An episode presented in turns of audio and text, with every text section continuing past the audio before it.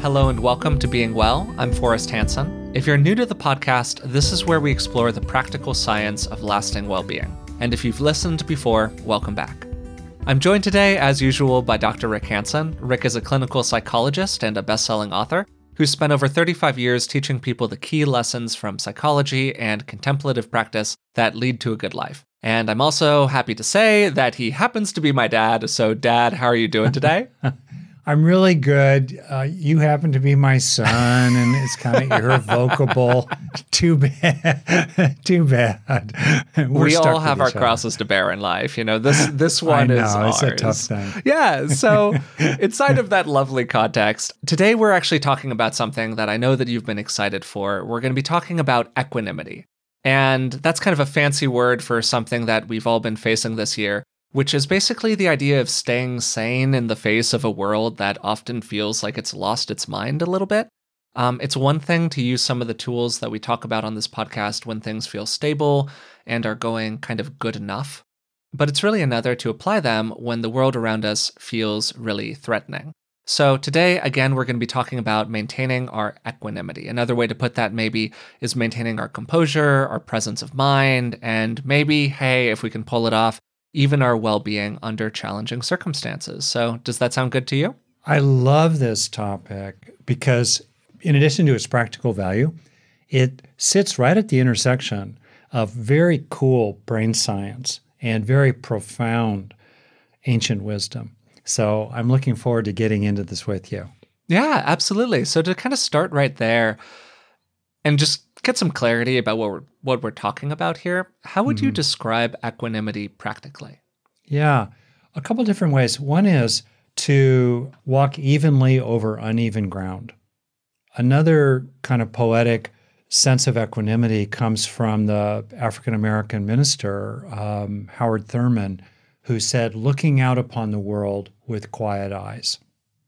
The world itself may be noisy, may be busy, may be really all kinds of ways, but deep inside there's a quiet in the in the eyes that look at the world. Another uh, definition of equanimity uh, that's near to my experience, uh, having sailed some as a very inept sailor who actually capsized a sailboat he was learning on. Truly. One of your finer moments. One of my finer moments, I flipped the boat over. We, uh, in part because it did not have a keel. Mm-hmm. And sailboats that have a keel are able to manage the waves that come toward the ship or boat and keep on going out into the deep dark blue. And I think of the development of equanimity, the cultivation of it, is like deepening the keel in your personal sailboat. Mm, so that, yeah, mm-hmm. the waves of life come, but they don't capsize you. And also because you know that you have a kind of unshakable, resilient well being in your core that's, that's innate to you because you've acquired it over time, you then can become more confident going out and facing opportunities, facing new challenges, daring greatly, as Brene Brown puts it, and sailing the deep, dark blue. So you've talked about it kind of generally or using sort of mm-hmm. artistic or metaphorical language so far. Yeah. Inside of the brain, to maybe ask a clunky question, how does equanimity happen? How would you describe it uh, cognitively?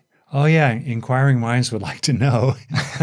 well, I want to get to that by first describing it in a little more precise and granular way, psychologically. Mm, and mm-hmm. then we'll map that mental description to plausible underlying neural factors. Mm-hmm. So, moment by moment by moment, we are having uh, experiences and stimuli are, are bearing down upon us. And in response to them, we have a sense of what's called their hedonic tone as pleasant, unpleasant, or neither pleasant nor unpleasant. This is also a, a very central to Buddhist psychology and the Buddhist teachings about the what's translated often as the feeling tone of experience, although it's not about emotion per se. It's really a hedonic tone. Mm. And we can be mm-hmm. aware of that quality in our experience by noticing the distinctions among the, the, the sense of wanting to withdraw from something, to move away from it, or second, to move toward it, or third, abide in relationship with it. And they all can feel slightly different. And uh, the way it works in the brain is that the sense of things as unpleasant tends to be an internal signal that initiates a cascade of withdrawal behaviors or uh, efforts to maximize safety uh, in the face of threat. On the other hand, the hedonic tone of pleasant tends to initiate a cascade, a neural and hormonal cascade that's pursuit or approaching or promoting what's pleasant to protect it and, pres- and increase it, uh, even create it. Okay, so that gives us a sense of this territory. And what the Buddha taught really practically and in, in an utterly not religious, down and down to earth, pragmatic kind of way, he said basically notice what happens after the hedonic tone. Mm, and notice mm-hmm. the sequence that often can move from the sense of things being unpleasant and then getting hijacked by fear, anger, helplessness, and a kind of aversion to the experience and a pressured desire to push it away or to get away from it. In effect, it's a kind of craving for not.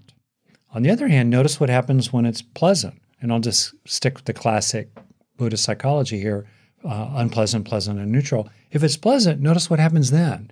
Do we want to get more of it? My precious. You know, do we want to possess it, claim it, get addicted to it, and so forth? And what he taught is that it's really useful, as you've said many times, Forrest, in this podcast, to build out and claim and increasingly inhabit the space between the hedonic tone and the reactivity to it. And in that space is our freedom, and in that space is our equanimity. So, to sum it up, operationally, we could say that in contrast to relaxation or tranquility. So, if you're really relaxed or really tranquil, you're having relaxing experiences, you're having tranquil experiences. Equanimity is non reactivity to all experiences. Mm. So, it's more fundamental and profound. The experiences are occurring, they're, they may be passing through awareness. They're in, if the mind is like a vast sky, these clouds or flocks of birds, even terrible thunderstorms, are moving through the sky of awareness.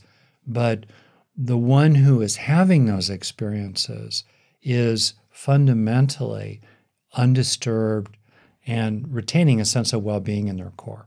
Mm, That's the mm-hmm. deep, deep meaning of equanimity. And the ultimate development of it um, is a real basis, certainly, for the highest levels of, of human capacity, human potential.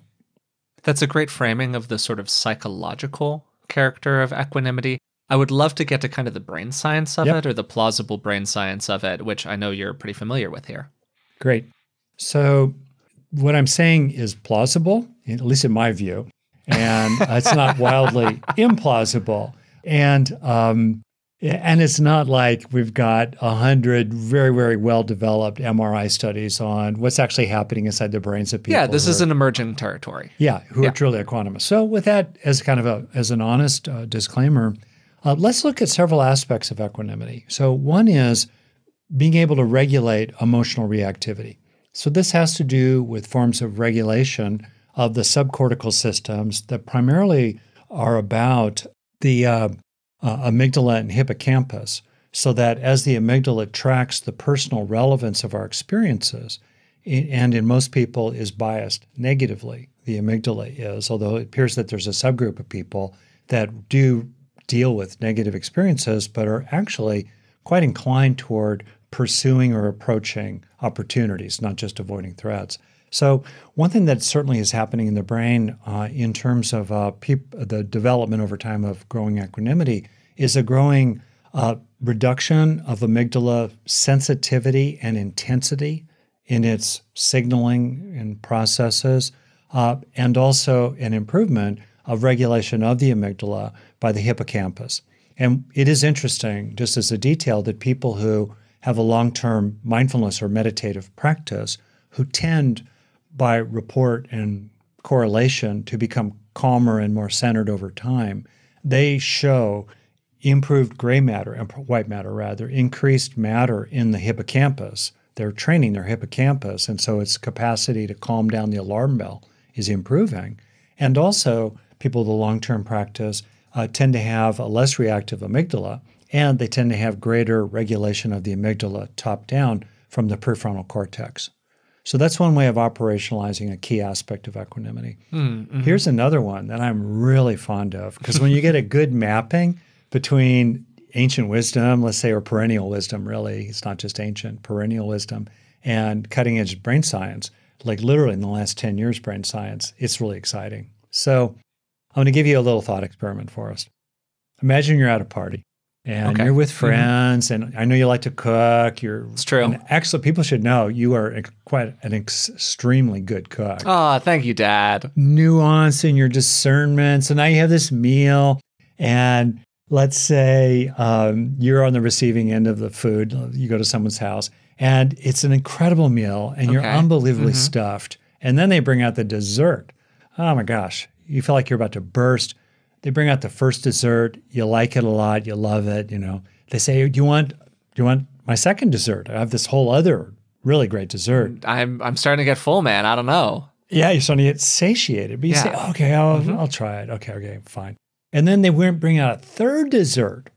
And mm. they say, mm. please, please eat it. Uh, no, I'm stuffed. Maxed. They whip out a spoonful of it, put it on your lips, and they ask you, Do you like it? You say, Yeah, I like it. It tastes great. Do you want it? No, I'm full. So we see right there this inherent decoupling or potential decoupling of liking and wanting. And it could be valenced the other ways. We can find certain things to be unpleasant, but we're not bothered by them. We don't, we're not hijacked by this intense desire, this aversion to them, and wants to push them away. So mm, we see this mm-hmm this um, differentiation of liking and wanting. Just to say really quickly, this is a very important distinction that you're drawing here. It's really fundamental to both psychology and human behavior. Exactly. Yeah. And, and, and how to live in a world of pleasures wisely, mm, enjoying mm-hmm. without getting caught up in the, the pitfalls of craving. You know, there's a proverb that says that liking without wanting is heaven, wanting without liking is hell. Mm-hmm. So how can we and and if you think also to go back to that space between in this case let's say the pleasantness of the hedonic tone that naturally fosters liking, fine. That's really different from the movement into wanting in the problematic sense mm-hmm. of drivenness, mm-hmm. addiction, possessiveness, and so forth.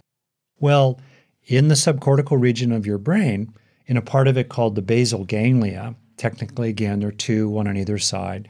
Um, this is an ancient part of the brain that we do share with advanced reptiles like crocodiles, but it's really goes back 200 plus million years in its origins. It's a center of our motivational systems in the brain.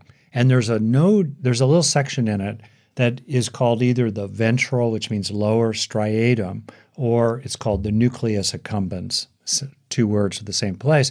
In that little small part of the brain, are distinct, anatomically distinct, and functionally distinct little nodes. Imagine ballpark, ballpark, ballpark, cubic millimeters of tissue in which are packed hundreds of thousands of synapses, ballpark.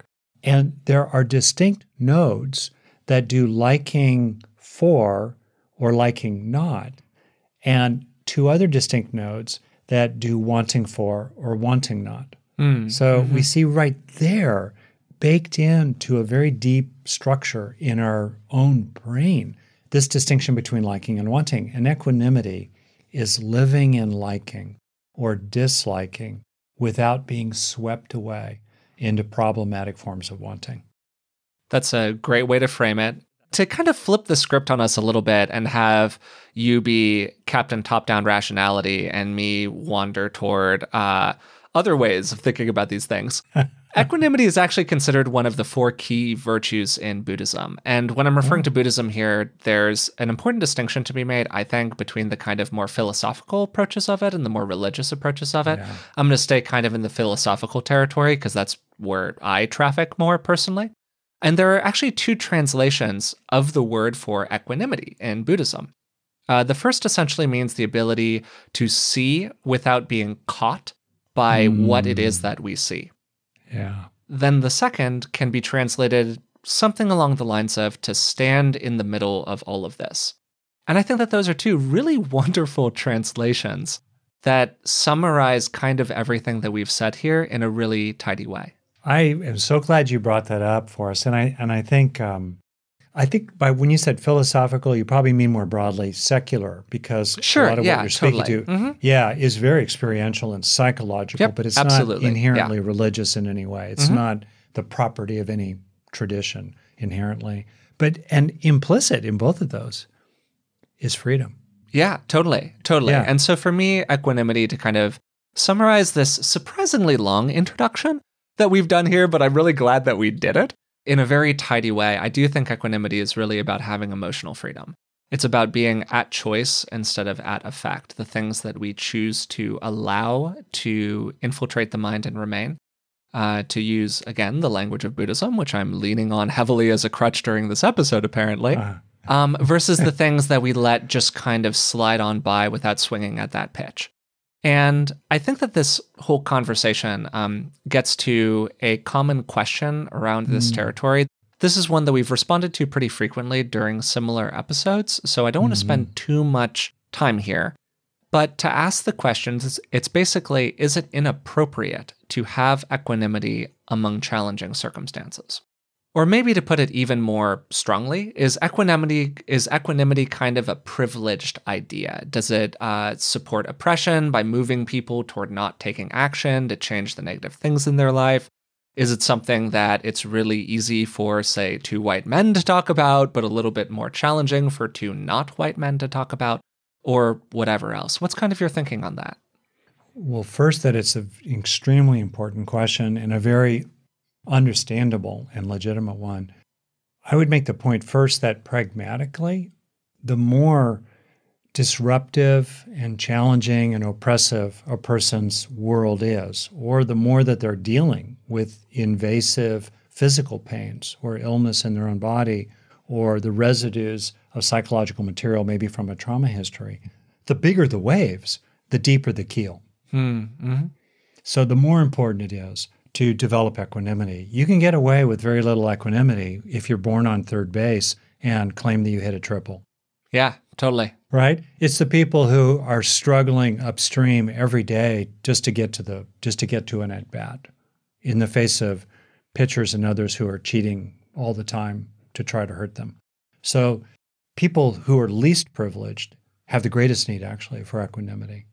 Hmm. Second, I would say that every life is challenging in its own way, and we all will face the challenge of losing those we love and eventually exiting our own fleshy existence from this mortal coil Mhm. eventually.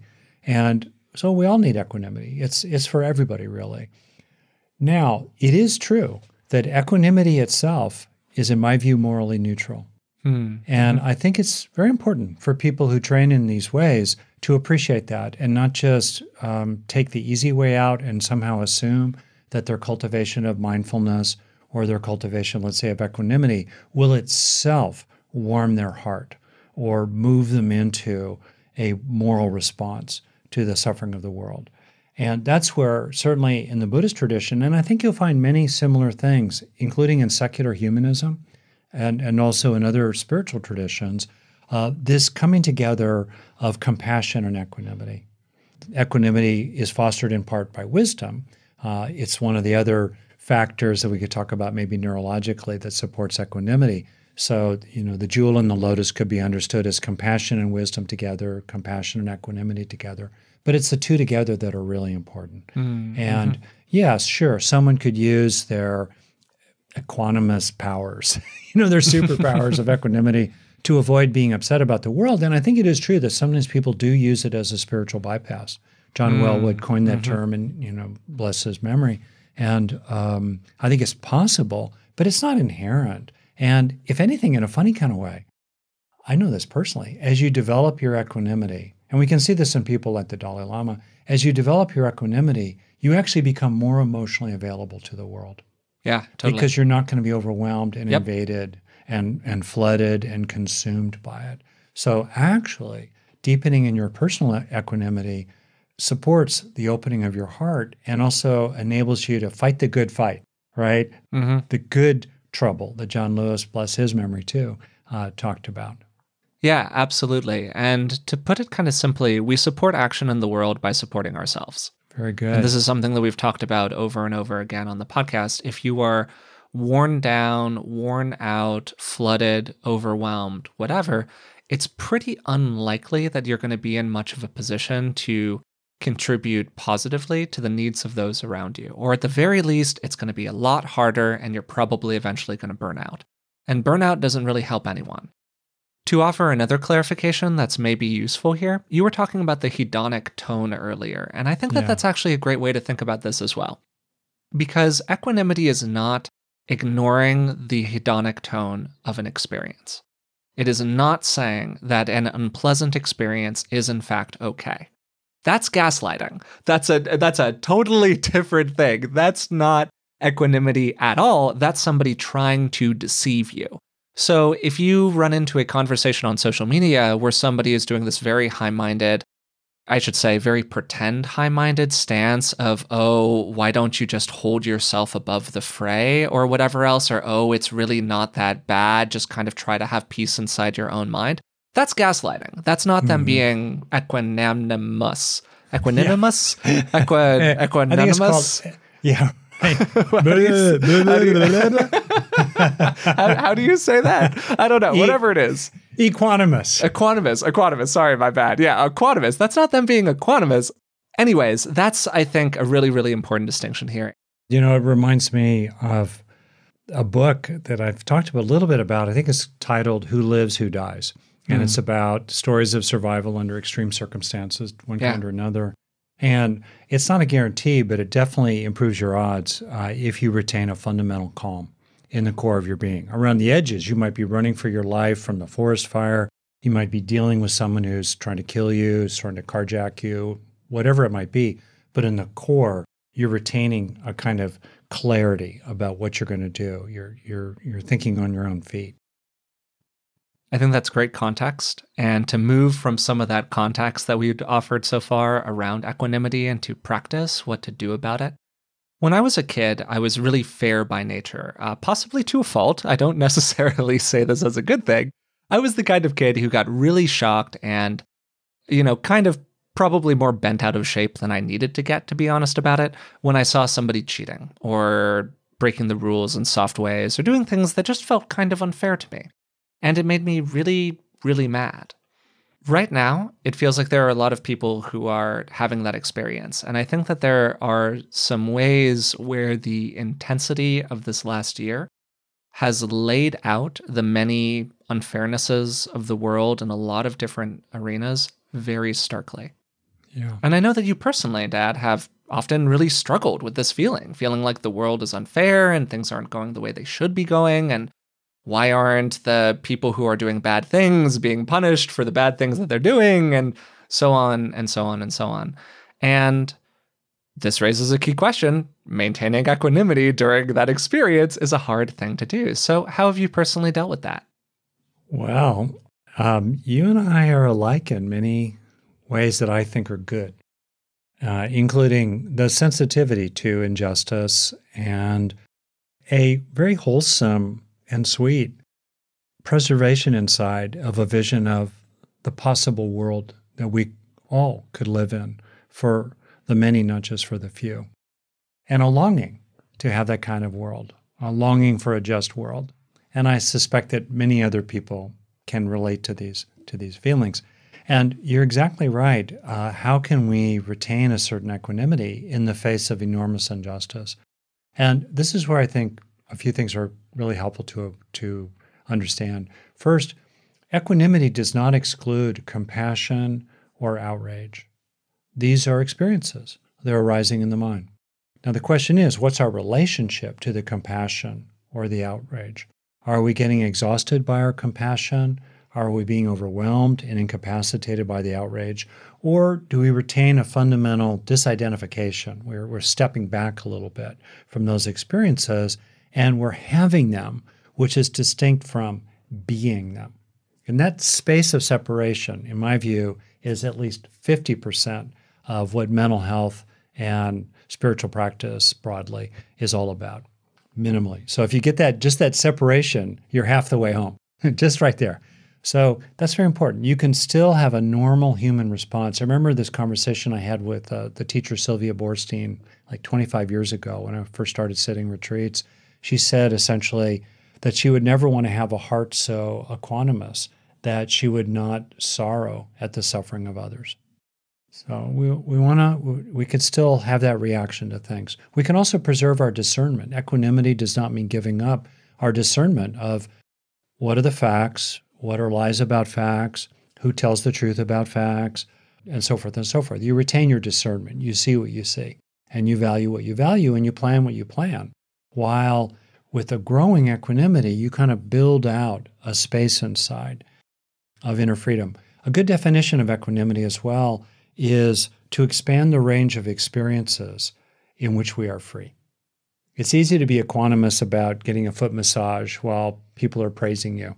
Uh, it's harder to be equanimous when your back hurts or mm. when someone has been mean to you or something terrible has happened in your country. Uh, so we're building out the range of experiences. And that, to me, is a realistic aspiration. We're just building out that range over time. What do you think? I do have a question coming out of all that, which is that's a very kind of top down comprehensive way to think about it in terms of the way we think about experiences, maybe thinking about them as um, disidentifying from them. Something that you mm-hmm. said earlier, I feel angry, not I am mm-hmm. angry. And I do think that that's a really important distinction. How do you move into that though, practically? Uh, how do you relate to an experience that you're having in the moment? So, in the moment, you feel that something has happened that shakes your equanimity. You mm. perceive something as being unfair that comes up on the news. You have an interaction with somebody else that feels kind of crappy, whatever it is. And you have that initial experience, right? That experience of, yep. ugh, you know, yep. whatever. How do you go from, uh, into this feels bad, but I am not bad, to maybe put it a certain kind of way, or this feels bad, but I'm not going to allow it to take me in a bad direction? Right. So there's what you do in the moment, mm-hmm. okay? And then there's also how we train ourselves mm. for the next moment. As you know, I, I think of the development of equanimity as something that can occur in particular through four means, four ways to develop equanimity, uh, including about the times in which we live. With regard to what you do in the moment, I think one of the major things is to slow it down slow it down. Slow down the subcortical processes in your brain that are just ready to hijack you and give your more modern neocortex time to come online, to form a wider view, to have perspective, to reserve your rights, to be judicious, to figure out what you're going to do, to get your ducks in a row before you move in, let's say. Slow it down. That's so helpful. Really slow it down. And then, with regard to more of a long term, it's really interesting that if you think of it, anti equanimity involves an invasive sense of needs unmet, which then initiates a drive response, which could be called craving in the traditional language of Buddhism. So, therefore, as we develop various psychological resources inside to deal with challenges to our needs, and also as we develop an increasingly in, intrinsic, hardwired, underlying background sense of an enoughness of safety and satisfaction and connection in the present. So there's a background sense of calm and contentment and confidence and self worth uh, in the background. As all that happens in you, as you develop that in you, then when challenges to needs come, you feel resourced as you face them. And therefore, it's like your keel has gotten deeper, you feel less rattled by them. So, in terms of a training, one of several important trainings is to deliberately grow psychological resources inside. Strengths, tendencies, traits, skills, attitudes. Happiness is a very important, um, well being is a very important psychological resource that makes us more resilient and helps us bounce back faster from trauma, for example. You know, develop these in yourself, including as they're relevant to particular challenges that are challenging your equanimity, say, And also, really internalize whenever you have a chance to. The felt sense of needs met enough in the moment, moments of broadly calm contentment and confidence that are genuine and real. And in so doing, you, you deepen your keel and you build up this core. So those are those are two for me that are absolute go-tos. And they're both really cool. Slow it down in the moment mm-hmm. when the mm-hmm. oatmeal hits the fan, just try to slow it down, find your ground, reserve your rights. And then when you do move in, you know, do so on the basis of feeling grounded with a sense of traction uh, in gravitas in what you do. And also uh, offline or in preparation for when the oatmeal hits the fan, really develop these wonderful qualities inside yourself uh, that'll serve you well. So I think that's great. That's really useful. And a moment ago, you mentioned a couple of key components of equanimity. And Speaking personally, sometimes for me, just understanding something a little bit better can actually help me get better at it. Knowing that my brain is going into a certain kind of process can help me see it more clearly. For instance, distinguishing between circuits of liking and circuits of wanting, and watching myself move from, okay, I'm liking this, but am I wanting it? And uh, now I'm moving into some not so great wanting, maybe even with the absence of liking alongside of it, as you said, moving into that hell state that you were talking about earlier. So, in that context, it can be really good to just have some basic goalposts to try to hit or some different uh, components of this experience to be aware of so it becomes sort of easier to cultivate. So, let's go through each of those. I think you said you had four of them. That's right. Four ways to develop equanimity, four ways to be more equanimous. And we've hit some of the points. So for some of these already, I'm going to kind of move, sort of quickly, yeah. fast. First, understand your mind. Hmm. In other words, observe uh, first this movement from liking to wanting or disliking to hating, let's say. Observe that process. It's natural, it's very effective. It's designed by Mother Nature to keep her little her little babies alive back in Jurassic Park. It's, it's very effective but it can hijack you and sweep you away. So observe the transition from the hedonic tone and what happens next. And see if you can rest in and just be with the feeling of pleasant, unpleasant, relational, or neutral, say, in all its complexities, while retaining a freedom to mount an adaptive response, effective forms of coping, uh, without feeling compelled or uh, hijacked or reactivated in how you are responding to what's happening. So understand that. That's very useful. There's no replacement for that. And then, frankly, uh, for those for whom it's their cup of tea, and I recommend it, it starts conceptually, but it becomes more experiential. You deepen in terms of understanding your mind in the recognition of the foamy insubstantiality, the cloud likeness of all experiences. So they feel increasingly less weighty, they feel more fluid, more compounded, and increasingly ownerless. They are occurring, uh, and it's perfectly fine to have preferences to encourage more happy experiences and withdraw fuel from unhappy experiences so they occur less often. Perfectly fine to do that. While meanwhile, recognizing their, in the technical sense, their emptiness. It doesn't mean our experiences are void, that they don't exist. They exist emptily. That movement, which can be observed very directly, just think of anything. You look at a cup or you hear a sound, and then if you if you were to slow that experience down or do a quick instant replay on it, you would recognize that oh yeah, those three characteristics are found in all experiences of transience. They're all changing, even if they're fairly stable. There's a dynamism in them that maps to the underlying metabolic dynamism in the tissues in the nervous system that are supporting, that are the physical basis for these mental experiences. Um, you can also recognize that they're made of many parts, it's like many threads in the tapestry of consciousness, and that they occur based on all kinds of factors that extend out into life altogether, into evolution, and back into deep time. That supports equanimity. So, first, understand your mind. Second, really manage aversion. We have a negativity bias. It is really easy to get hijacked by not liking things, hijacked by fear, anger, disgust, exasperation, our righteous position about others.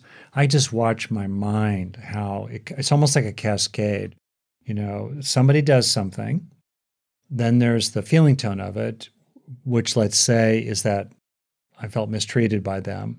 And then really quickly is this elaborate case against them that just starts growing in my mind like weeds in the backyard of this righteous case against the other person. So be very careful about aversion.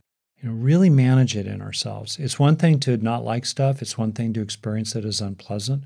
It's another thing to move into hatred for it. And I think that's very relevant these days in the wider world to observe, for example, how the longing for justice can become a craving for vengeance. Hmm. Or to observe how the sense of concern that you can't do anything about becomes a sense of being dispirited and immobilized. And there's, you might as well just give up. Be really careful about that at all scales. Really manage aversion. And managing it means being mindful of it in real time. And then over time, certainly also coping outwardly. It supports equanimity to fix the leaking faucet that's keeping you awake at night, or to talk to your neighbor about doing something about their dog that barks all night long that doesn't let you sleep. I mean, equanimity is no replacement for effective action out in the world. And, and actually, effective action can support equanimity. You really can because you you take care of stuff and you know it's done and it doesn't bother you anymore. Hmm, sure, let's do that. It scaled up too, obviously at the level of public policy. So that's the second thing: manage aversion, and um, that then leads to the third suggestion I have, which does also help to manage aversion: grow the good. Mm, mm-hmm. I spoke of this already. Grow good resources inside yourself, strengths of different kinds, grit, determination. You and I wrote the wonderful book, Resilient, which a lot of people honestly have appreciated. Great plug, Dad. Yeah. Yeah. 12 strengths confidence, motivation, mm-hmm. intimacy, generosity. Yeah, we spent a whole year doing episodes on that. That was basically the start of this podcast. That's right. So grow the good. And also, um, as you're dealing with the crud, it supports equanimity to recognize what is also true.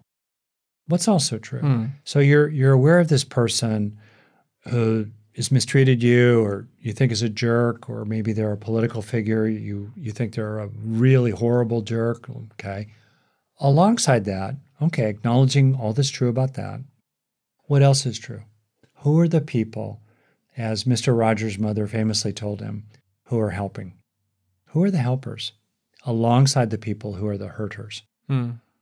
at least as you see it so, who else is trying to be constructive? Who else is trying to do the right thing? Who else is just getting stuff done? What is the good inside you that is untouched by different emotional reactions you might have?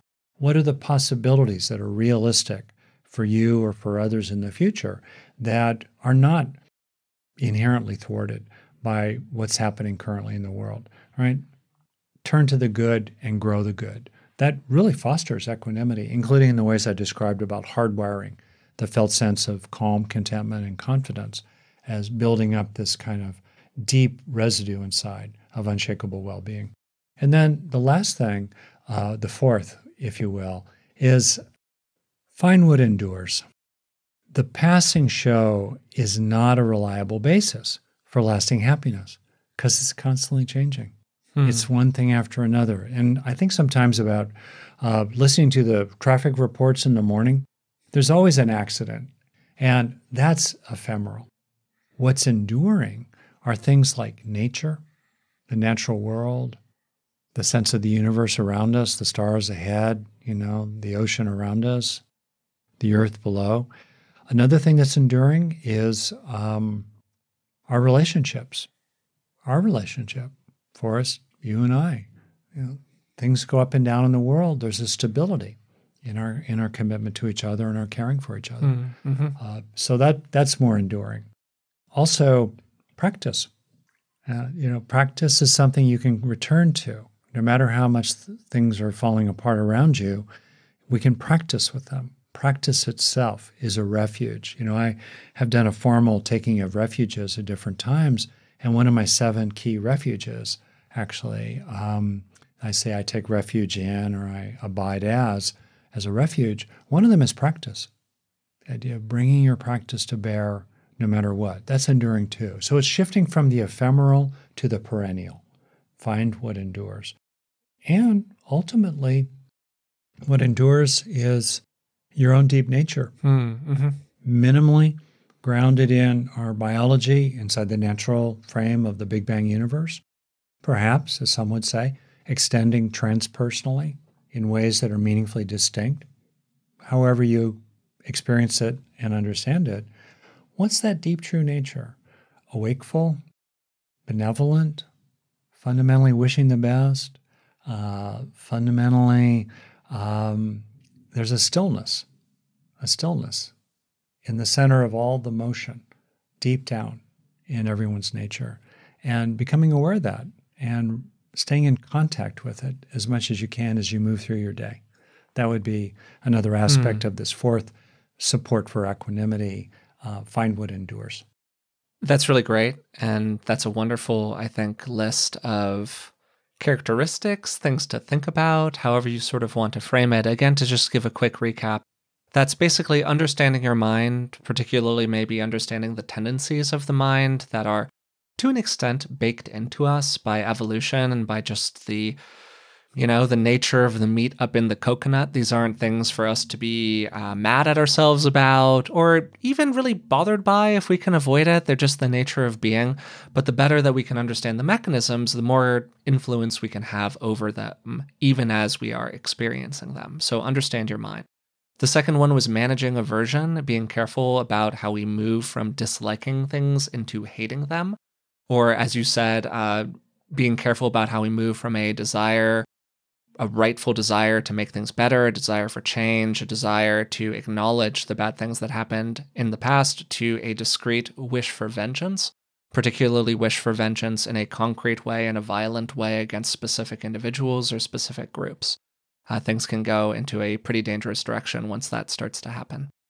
Then grow the good, develop strong positive traits. We've talked about that endlessly during this podcast. And finally, find what endures. Those are the things that you can rely upon and the things that are kind of the nature of the sky as opposed to the clouds that pass in front of it, to put a certain mm. kind of hmm. way. So, does that sound like a pretty good recap? Perfect recap. Wonderful. Just to add one kind of final contribution to that idea of finding what endures. That's one where I think people can relate to it in the mega macro big out there, we are all just grains of sand on a grain of sand, floating on a grain of sand, flying through the universe at whatever it is, millions of miles an hour. I don't quote me on that. It may not be that. You know what I mean? At the speed of light. And that's that's helpful for some people. But also I think that there are very basic things that for most of us tend to kind of endure even as all things around them arise and pass away right? It might be a particular relationship that you know that you can fall back on, but maybe you don't have one of those. So then maybe it's your own good heart. Okay, well, then maybe you question the nature of your own good heart. Okay, well, then, as you said, worst case scenario, you can normally find refuge in practice. The things that you do on a day to day basis that serve as fulfilling acts for you. Maybe it's a psycho emotional crutch, maybe it's not. Who knows? Who cares? It's something that you can rely upon. And I think that that kind of granular, in the moment way of thinking about it can be really helpful for a lot of people, myself included. I've been very aided by thinking about the world that way, particularly as the, uh, well, to put it a certain kind of way, particularly as the ground around us, in terms of politics, pandemic, climate change, whatever, feels more unstable than ever. What are the things inside of our individual lives that we can find that are truly reliable? Very, very good. So, to offer a quick recap for our conversation today, today we discussed equanimity, which we defined broadly as uh, Rick said, as being able to walk stably over unstable ground, to put it a certain kind of way. Another way, maybe a little bit more simply, how do you keep your cool when things are challenging around you, fundamentally? We gave a variety of definitions, but that's kind of what it all came back to. We then responded to some common critiques of equanimity, including framing it not as, to be frank, gaslighting of various forms where people dismiss reasonable, understandable uh, critiques or experiences that people have about the unfairness of the world, the horrible things that happen within it, and instead focused on equanimity as a way where it actually supports good action out in the world. By filling ourselves up, by maintaining our own mental health, we're more likely to be at action and able to help other people do the same thing. A little bit before that, actually, we talked about the foundations of equanimity. Uh, we talked about the psychological basis of it. You gave a great summary of a lot of the neurological basis of it, and I spoke for a moment about the uh, philosophical basis of it, to put it a certain kind of way. Then from there, we talked about fairness and unfairness, including going really into Rick's experience of how he's dealt with the experience of unfairness in the past, before finishing with the four components of equanimity, which I named again toward the end understand your mind, manage aversion, grow the good, and, if you can, find what endures. So that's going to be it for today's episode. To give a couple of quick reminders, if you could, we're on Patreon if you would like to support the podcast. It's patreon.com slash beingwellpodcast if you would like to support the show. Also, if you've been enjoying it, please take the time to leave a rating and a positive review, subscribe to it through the platform of your choice, and hey, maybe even tell a friend. It really does help us out. So, again, until next time, thanks for listening.